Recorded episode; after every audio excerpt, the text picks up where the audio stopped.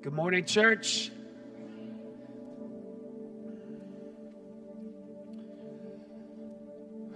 Worship was great.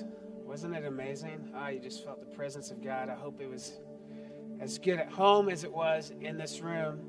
My wife is home watching today. She'll have to let me know if the Spirit was there too. Hopefully, while the Spirit's there, He'll do something with those dogs because uh, they need Jesus. No, I'm just kidding. My wife is home. She uh, she's not feeling well today. It's it's not the vid. No worries. Uh, we know because she got tested. It's negative. Flu's negative. It's cedar fever. Anyone just really in a hate love relationship with the weather right now?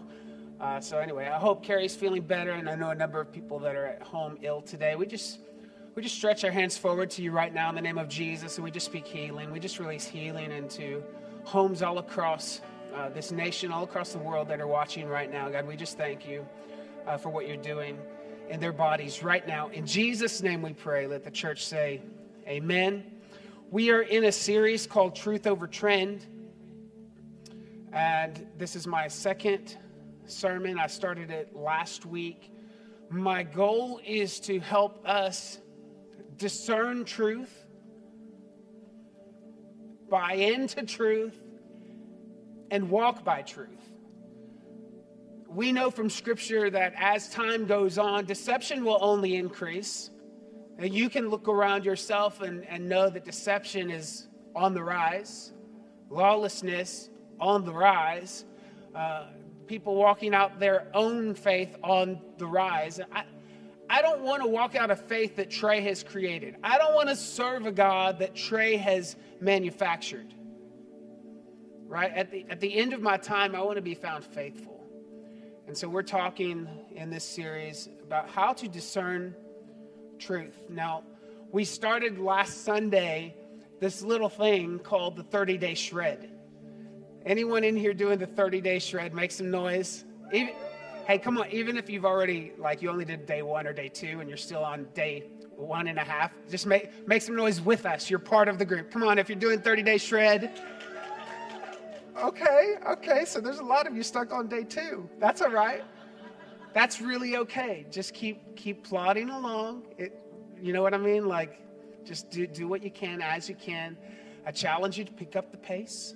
Um, it's really just good stuff. The more that you read the Bible, like we're doing over these 30 days, for some of you it may be 90 days, um, you just get a bigger perspective of Scripture, of the overarching themes, of how God moves through history. It's, it's really incredible. So I encourage you to be a part of that. If you've uh, not signed up for that, it's really not too late. You can join us even today. I think coming up on the screen, if we have it, is the graphic to where there's a QR code that you can scan with your phone. You can get more information about that. Man, our, t- our media team is great. I didn't even prompt them that I was going to say this, and there it is.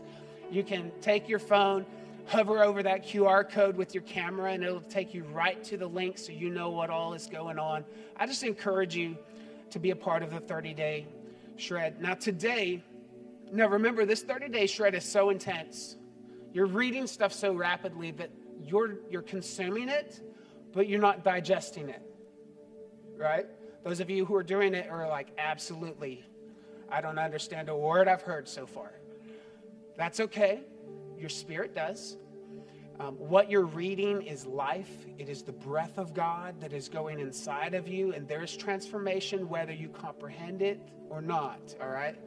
Now, what I'm teaching you today and over the next several weeks is how to interpret Scripture how to understand Scripture. So we're kind of running in two lanes at once, right? One, one lane, I'm expecting you to not interpret it all, not to digest. It's just eat, eat, eat, eat, eat as much as you can, right? The 30 day shred.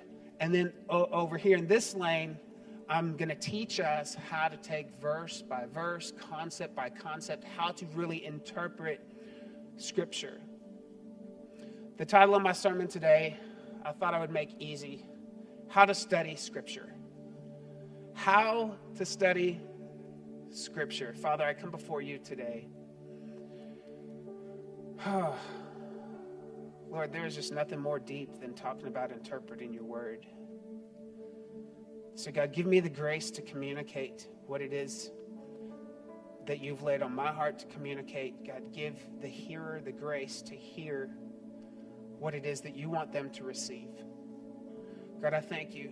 I thank you for what you're stirring among this body of believers. In Jesus' name I pray. Let the church say, Amen. Amen. Now, I'll give you a heads up. Um, I have 17 points and 18, eight pages of notes. Okay? Now, I typically have, in a typical sermon, when I run over, three pages of notes. Ushers, please lock the doors. I had one congregant ask me after service last week if I might consider preaching my sermon at two times the speed. uh, uh, sure do love Miss Connie. she, she's great.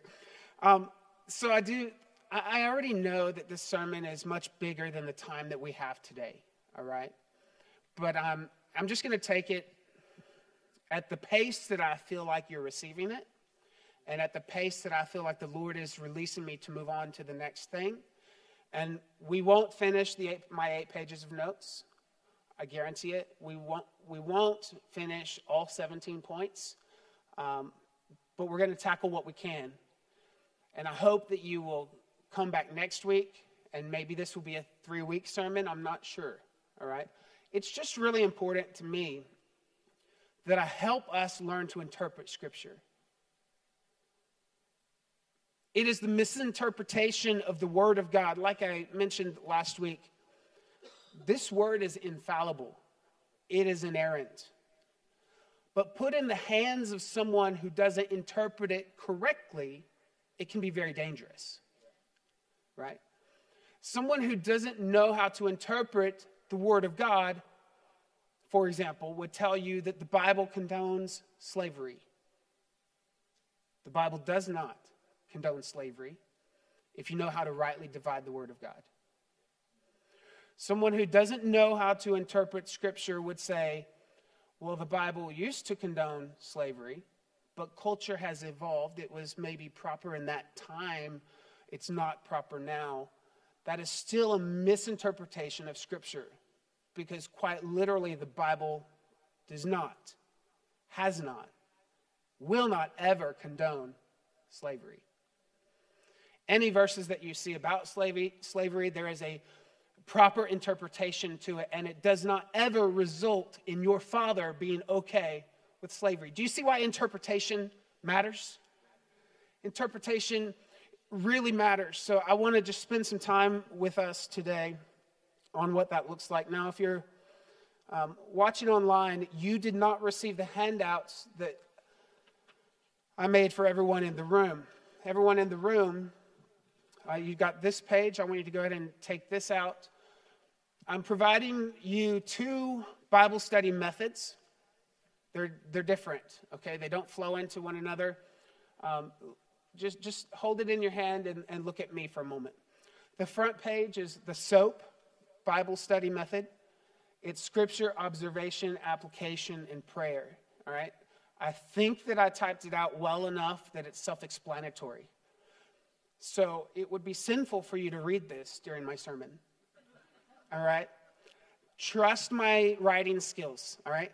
On, on the back side is another Bible study form that we've given you guys years ago. And I've, I've studied the Bible both of these ways. This is called the five P's to effective Bible study. And I believe that this side, the back side, though it doesn't have the logo, it also effectively communicates the five P's to effective Bible study. So I'm giving that to you to take home and to read on your own time, okay?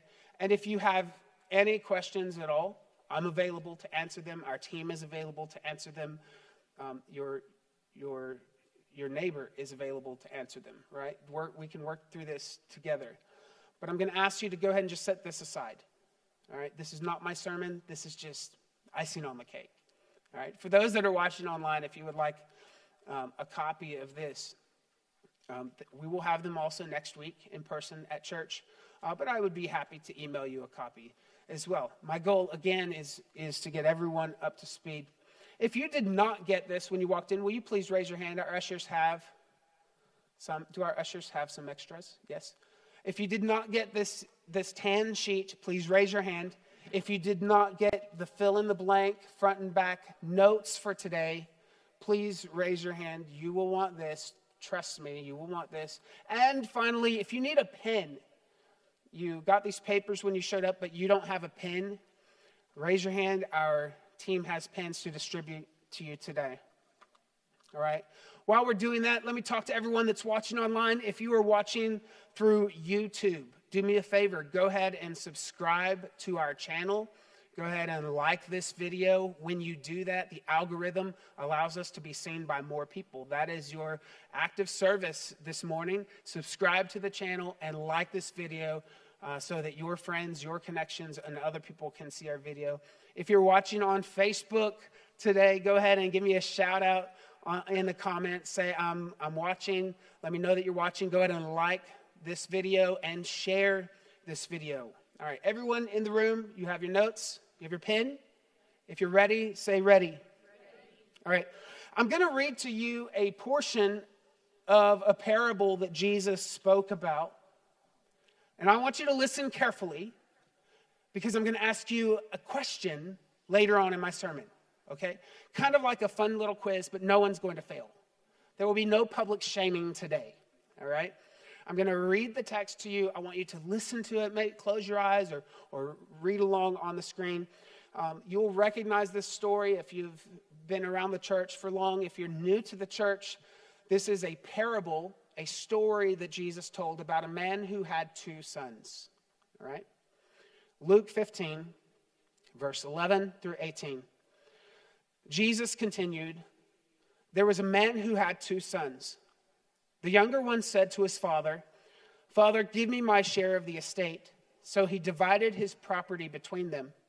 Not long after that, the younger son got together all he had, set off for a distant country and there squandered his wealth in wild living.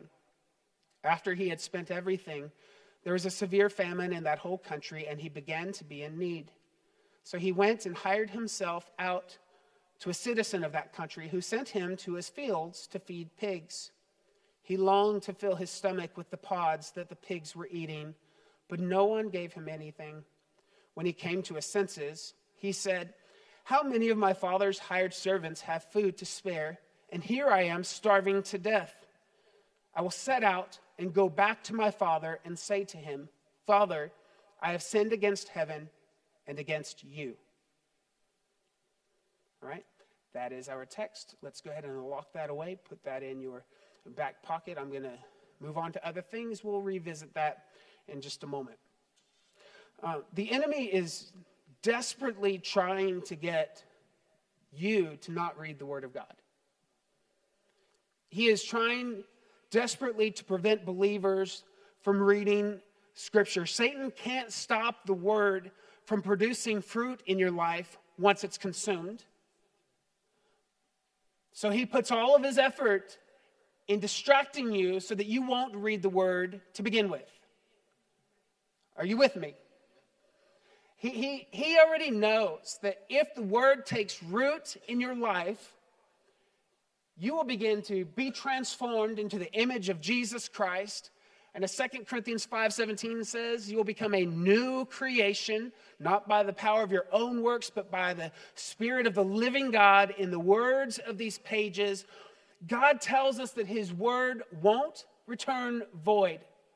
So once it gets rooted in your heart, there will be fruit. Once it roots, there will be fruit. Guaranteed. The enemy can't stop it. He, he's like a, a bird, you know, the parable of the seeds that are scattered among the thistles, among the rocks, among the fertile ground. He's, he's like a bird that tries to come and get the seed. He wants to destroy and demolish the word before it ever gets planted into your heart and into your life. Because once it's rooted, once it's planted, he has no control over it. Satan will use distraction, social media, boredom, busyness, anything to harden your heart towards reading and studying Scripture. Um, he, he puts all of his effort into this because he knows that he's lost once you put your face in the Bible. Once you sit down with the Word and you ask Holy Spirit to start to reveal things to you, to, to you, to reveal Himself to you, Satan knows he's already lost. Now, I know what you're thinking. You're thinking, Pastor, I'm just not one of those people who likes to read the Bible. There, there are people out there that like to pray, they like to read the Bible, they, they like to lift their hands in worship. They, they like to serve. They like to. I'm just not one of those people. I just genuinely don't. I don't like to read the Word of God. Maybe you don't. Maybe you don't have a desire to read the Word of God. The less of the Word of God that you read, the less of a desire you have for the Word of God. The less we pray, the less we desire to pray the less you attend church, the less you desire to attend church. This, this is just spiritual truth. I found it interesting this week. I'm asking our team to do some analysis. I found it interesting that the average viewer online watching our service on a Sunday, the average length of time that they stay with us is 20 minutes. 20 minutes. If you've been here longer than 20 minutes and you're still watching, can you just type in the chat box, I'm still with you, Pastor? Just, just give me some affirmation, some love. Let me know that you're one of those 21 plus plusers in the room. Just right, I'm still here. I'm still, but 20 minutes. The less you attend service, the less you want to attend service. We knew this pre COVID. I remember hearing my parents talk about that when I was elementary school if they happened to, for whatever reason, miss a couple weeks, which really was unheard of, I, I would hear them talking to other people in the church saying, you know, once you miss a Sunday, it's easy to miss a second.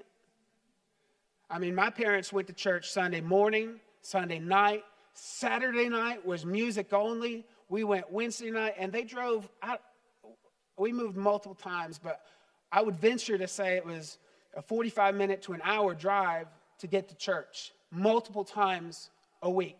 My parents didn't, and my parents are in the room, so I honor them for their contribution just to the kingdom of being faithful to the house of God. But listen, the less we read the Bible, the less we have a desire to read the Bible. Maybe somebody's saying, I don't, I don't want to read the Bible. Well, if you don't read the Bible, you'll never want to read the Bible. Hear me, you don't get a desire to read God's word at the altar by praying for a desire.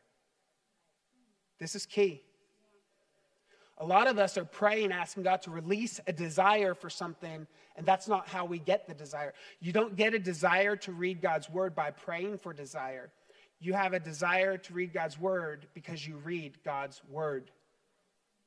Some of you think, well, if I wanted to pray like they like to pray, I would pray more. They don't pray because they like to pray. They like to pray because they pray. I don't read the Bible because I like to read the Bible. I like to read the Bible because I read the Bible. I, I don't like to give. Wait a minute. I don't give because I like to give. I like to give because I give. I tell my affection, affections where to go. Come on, somebody that you, you know this in the secular sense. Somebody out there who drives past Taco Bell so you can get something healthy to eat. You don't eat healthy because you like to eat healthy. You like to eat healthy because you eat healthy. You don't work out because you like to work out. You like to work out because you work out. Are you following my logic here? I need, I need, some, I need some feedback here. The desire comes with the doing. The desire doesn't come after. Like, you, you don't just pray for this desire to spend time in God's Word and boop, suddenly you're spending an hour in the Word every day. That's not how it works. You read the Word when you don't feel like reading the Word. And soon you realize you can't live without the Word. And you love reading the word. The devil has lied to you to take your cues from your mood, your emotion, your time management skills, your flesh. But I'm challenging us regarding Scripture that it's time for the body of Christ to start reading the Word and then watching that desire begin to flourish in our life. 2 Timothy 3 16 through 17 says, All Scripture is God breathed and is useful for teaching, rebuking, correcting, and training in righteousness, so that the servant of God may be thoroughly equipped for every good work. The Bible contains the breath of God. This is not man's description of God. This is God's revelation to us. This is the breath of God to us. Now, I'm going to help you interpret. I made that promise to you, so let's get started on some of the fundamentals. The first question I get asked a lot is What's the best translation? What's the best translation? All right, here's my answer to you. The best translation that you can read is the translation that you will read.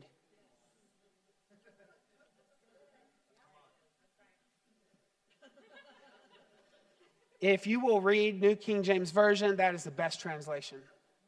If you will read the message with one bazillion words to say three words, God bless you, that is, that is the best translation. All right? Um, there is, there's, a, there's a lot of clamor and noise out there about what's the best translation. At the end of the day, whatever you will read, get it in you. All right? I will tell you, um, just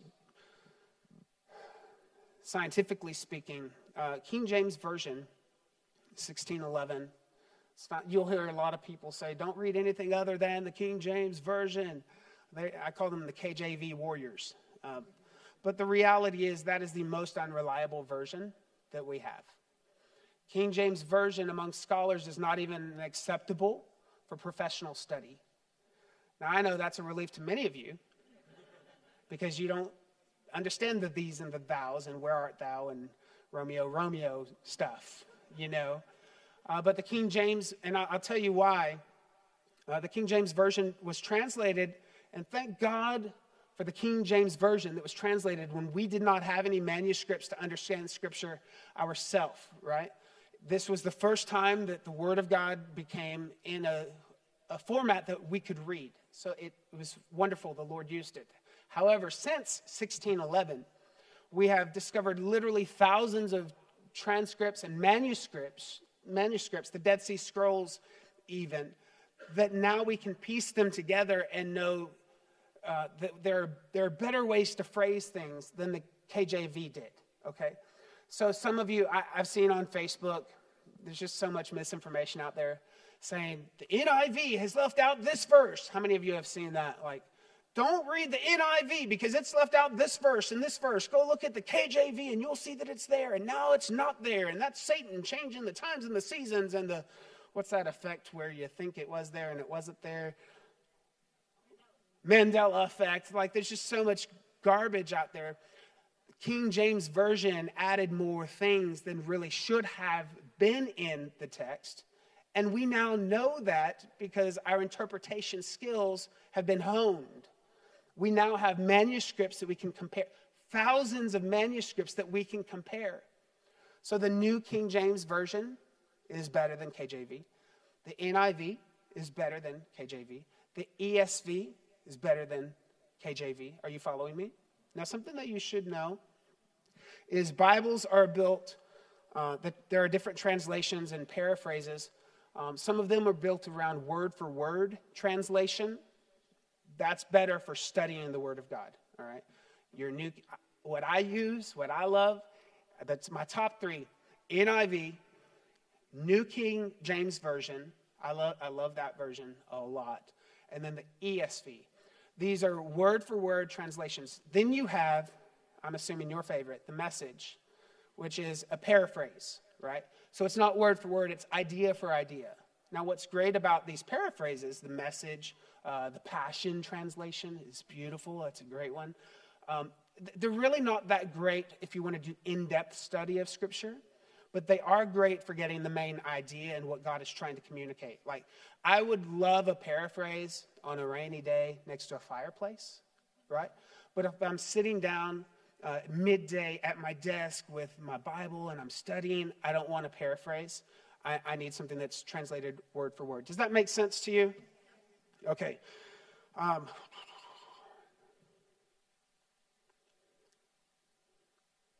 so, how do we? Some of you are like, Pastor, you've not filled in a single blank yet. I've been waiting this whole time.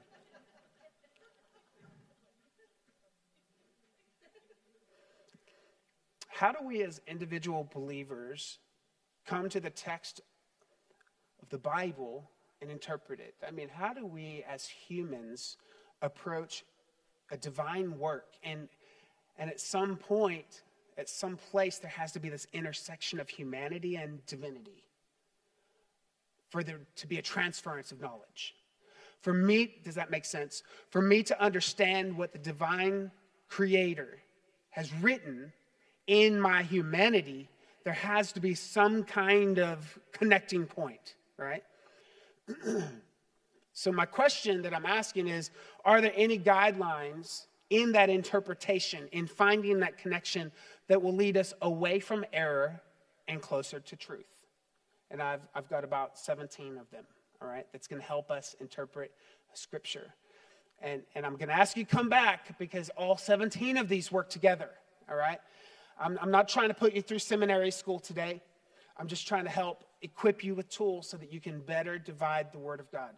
The first thing that you always need to do when you sit down to study, always invite Holy Spirit into your study time. Why not invite the author to the table when you're reading his book? The Holy Spirit will guide you into truth. He will bring revelation to you. He will help you apply scripture in ways that you hadn't thought of. Don't ever rush into your Bible study time, even if. Eh, mm, I don't want to knock like quick morning devotions, all right? Anything that you consume, anything that you eat is good, right? But I do want to tell you that just doing a two minute Our Daily Bread devotion in the morning is not sufficient in the life of a believer. Is that all right if I just speak truth to you? It's good. Like, it's, it's great. It's like maybe some coffee in the morning, but at some point you need some prime rib or Subway, Mod Pizza.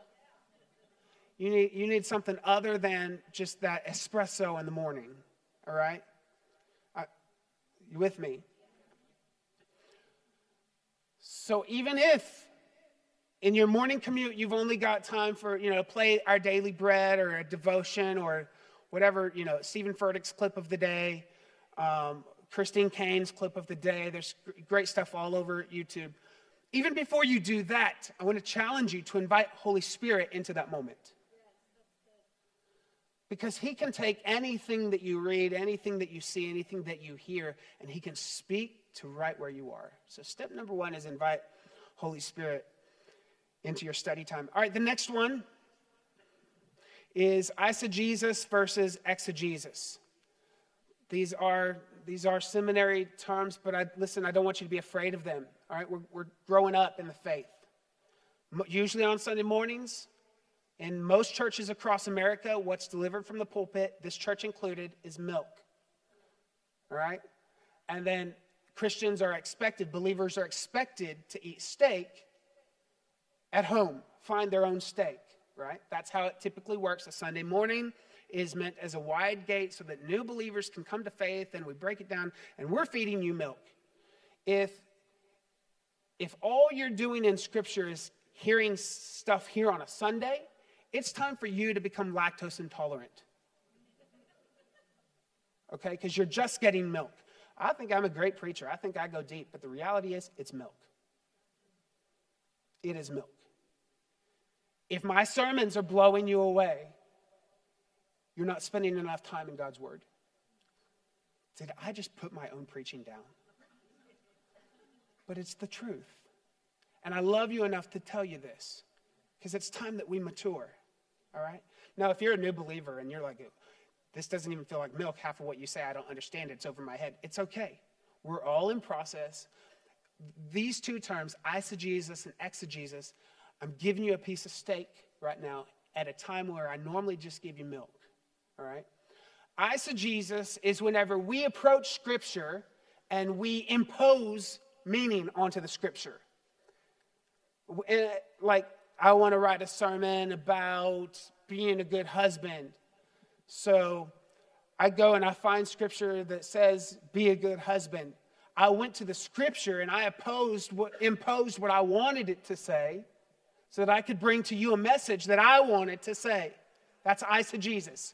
Sometimes eisegesis might be right, but more often than not, it's wrong. Because we have imposed our own ideas, our own agendas, our own traditions onto Scripture. Exegesis is when we come to the table, we sit down, we're reading, and we let the text speak to us. We don't go to the text expecting to find and back up what we think it should say. We read it, and then we allow ourselves to come here empty handed. Say, God, I want to walk away with whatever it is that you want to give to me, the, the truth that you want to give to me today. I want you to speak to me through your word. The meaning of Scripture is determined by the author, not the reader.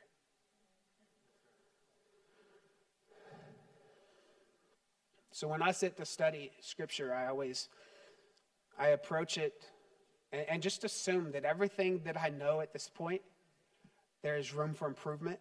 Maybe there's some faulty tradition I've got. Maybe there's some faulty beliefs that I have. Anytime I approach Scripture, I, I come through the lens of student, not a scholar. And that's my encouragement to you today. Come with the lens of exegesis. Come to learn from Scripture rather than apply, imply your meaning on Scripture. All right? Eyes, Jesus. eyes, using your own eyes to see. Exegesis, explain. The text will explain. Rather than you reading the text, let the text read you. So good. All right, so the next point of helping you interpret Scripture is this is a really profound, really deep, likely my last point. It is read it. Read it. Read it and read it again and read it again and read it again. Now, listen, if you move too quickly from your initial reading of the text and you try to apply the text to your own life, what's going to happen is you're going to continuously be tied to your previous understanding of the text. So read it. This is, this is where if I just if I go to the story that I read to you in Luke 15 earlier and I just bring to the text everything that I already know about the text, then I get tired of reading Luke 15. Instead, I read it, read it again, and read it again, and I don't grow bored and tired of the text because I'm not moving too quickly from the initial reading.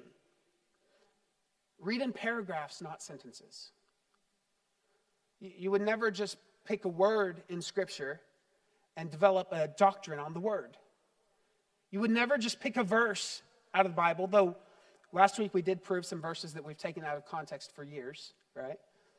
But if you're going to read a verse, read the paragraph. To understand the paragraph, read the chapter. To understand the chapter, read the book. Are you with me? We zoom in, we zoom out in Scripture. And you read it, and you read it again, read it a third time. Go ahead, read it a fourth time, and sit for it a while. Sit with it for a while. Don't go in for the kiss too quickly. Dance with the Scripture. Ask yourself, Instead of asking yourself, what does this mean? Ask yourself, what's going on? What's happening? Look for contrast. Look for comparisons. Look for repetition. Look for lists. Look for cause and effect. Look for figures of speech, underline all the verbs, and then ask yourself is it an active verb? Is it a passive verb? Look, look, for people's names, circle people's names, and ask yourself have I heard of them before? Where have I heard of these people before? Look for sequences of events. Look for familiar phrases. Okay, when you read the text, that's all you need to do. Just read it. Just sit with it, figure out what's going on. So many times we try to uh, apply scripture and, and slap a to do list on our life, and we really don't even know what happened. We really don't even, uh, can't even paint the mental picture of the sequence of events that we just read. So just read it and sit with it for a while. Next, I'm going to try to move quicker because I'm really, I would like to get a few more points in. Is that all right? Next, you need to get to know the author, the audience, and the purpose. If you want to interpret the Bible correctly, get to know the author. By the author, I'm not speaking of Holy Spirit, though you should get to know him. I'm talking about the writer that actually picked up the pen to write the book that you're reading. Uh, most study Bibles have an introduction section of each book, like I just opened to Proverbs, right? Uh, for those that brought your Bible today, you could open to the start of the book and see does it talk about the author? Does it say the date it was written? Does it give you any background information?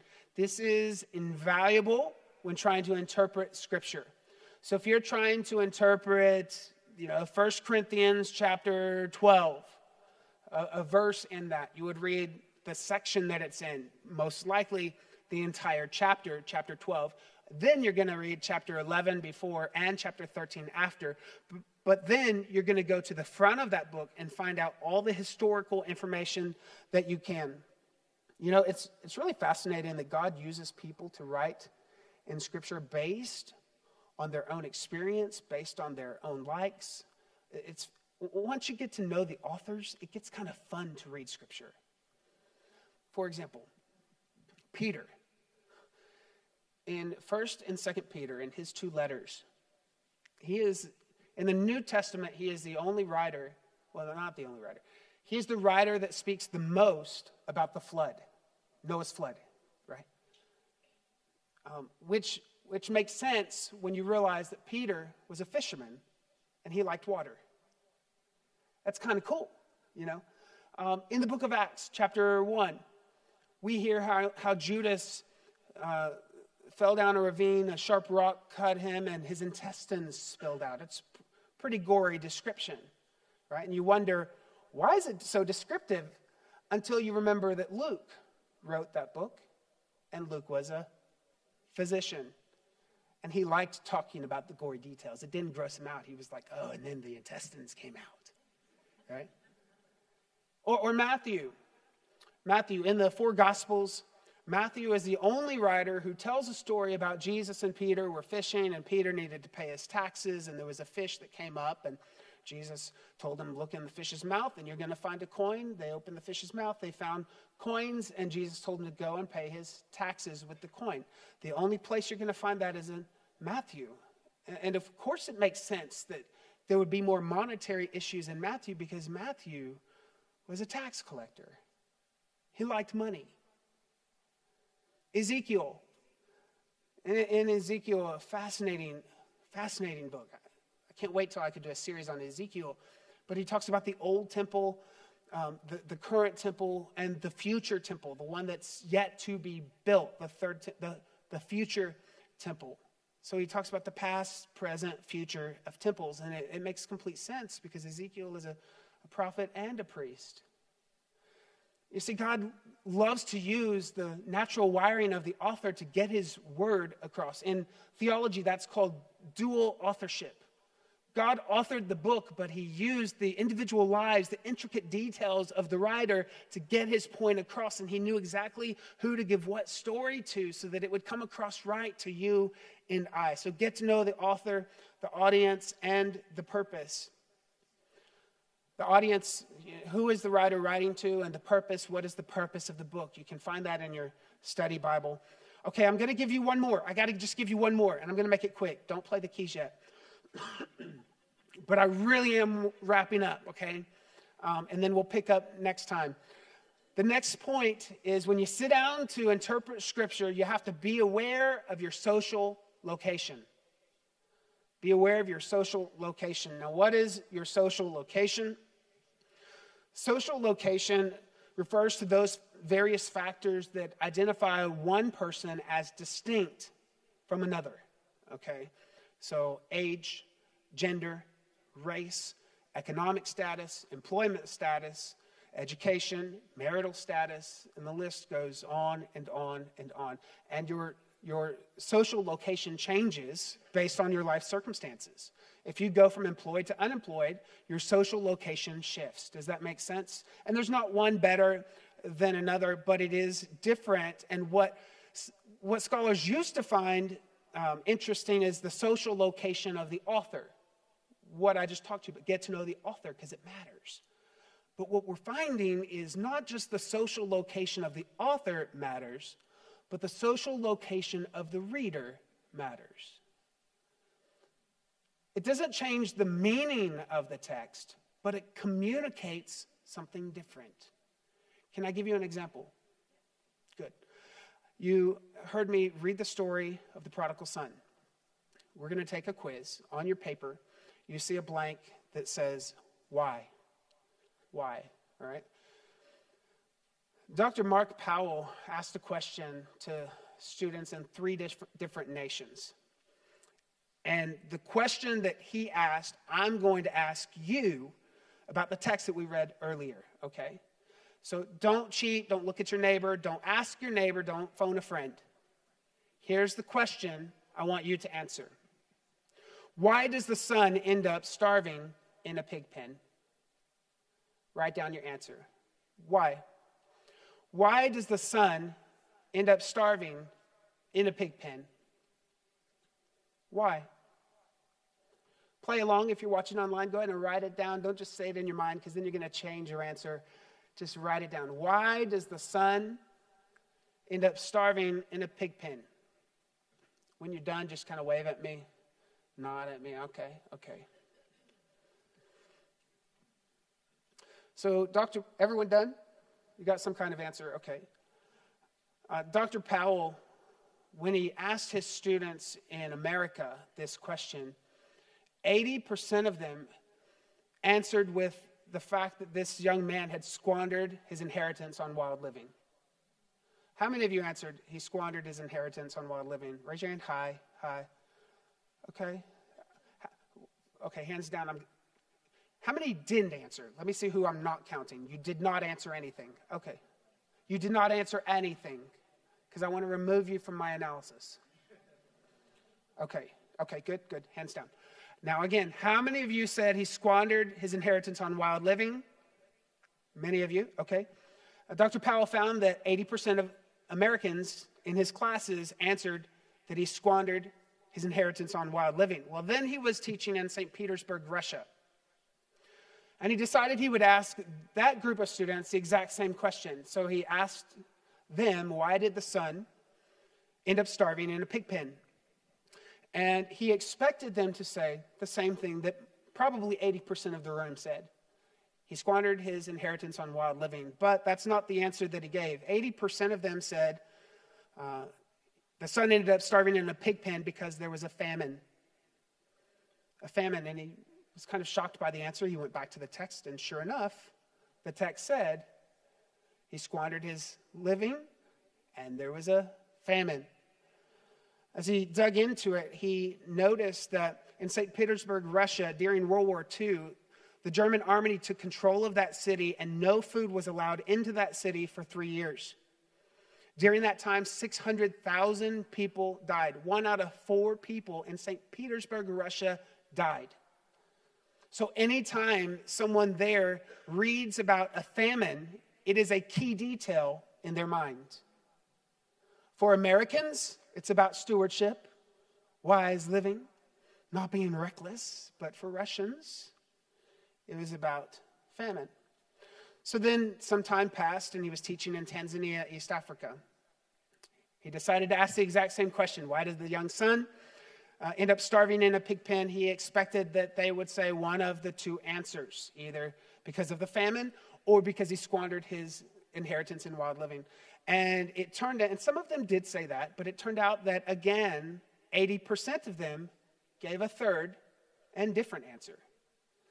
In East Africa, uh, 80% of them said because no one gave him anything to eat. Now, if we go back to our text, can we just read our text? Can, can we throw our text back up on the screen real quick? Luke 15. Jesus continued There was a man who had two sons.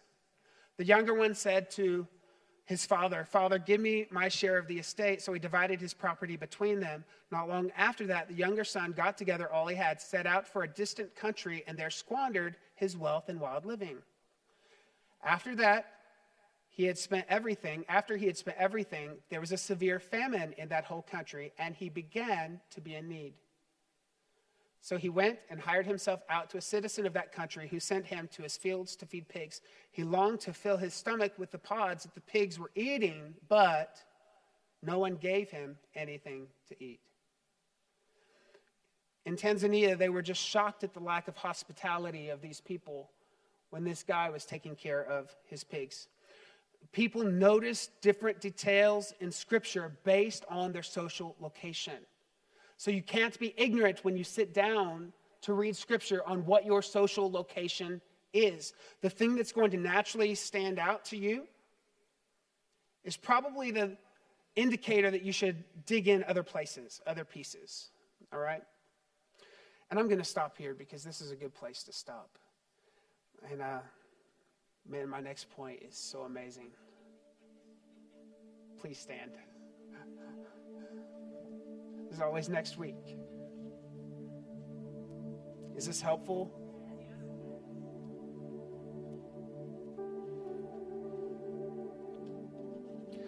I have some very, very good, tangible things next week to share with you. Oh, my goodness. Father, I thank you for your word that is alive. God, if there's anyone watching, anyone in the room, they, they hear us as believers, being focused on growth, wanting to know you. God, I just sense that your presence has been here, your spirit has, has been here. Just so proud of your sons and your daughters digging in, digging into truth. But God, maybe there are people among us that haven't yet said yes to you.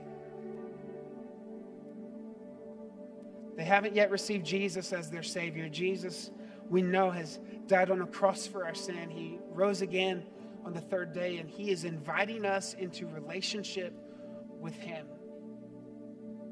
If there's anyone in the room that's ready to say yes to Jesus, anyone watching online, you're ready to say yes to Jesus. It's really a, a simple prayer that we say. There's no trick to it, there's, there's no formula. We just admit that we are a sinner. Father, we know that we've sinned. We know that we're far from you. We believe that Jesus died on a cross for our sin. We believe that you rose him on the third day. We believe that he's coming back for us, God. We believe that we can approach you as a son, as a daughter. We believe that our life will never be the same. In Jesus' name, amen. And if you just said that prayer, you are now a son and a daughter of the Most High. And we would love to walk this journey with you. So text NEXT, N E X T to 512-980-1220. For everybody else, man, this is this is an incredible month of growth. For those doing the 30-day shred, I just want to encourage you keep going. Keep going. For everyone else who's not doing that, I want to encourage you to use one of these Bible study methods that I'm sending you home with. They're super fun, very engaging. All right? Uh, we love you guys. Thank you for coming to church today. Thank you for joining us online. Take what you received in here and go be the church out there. We'll see you Wednesday, 6:30 p.m. or next Sunday, 10:30. God bless you.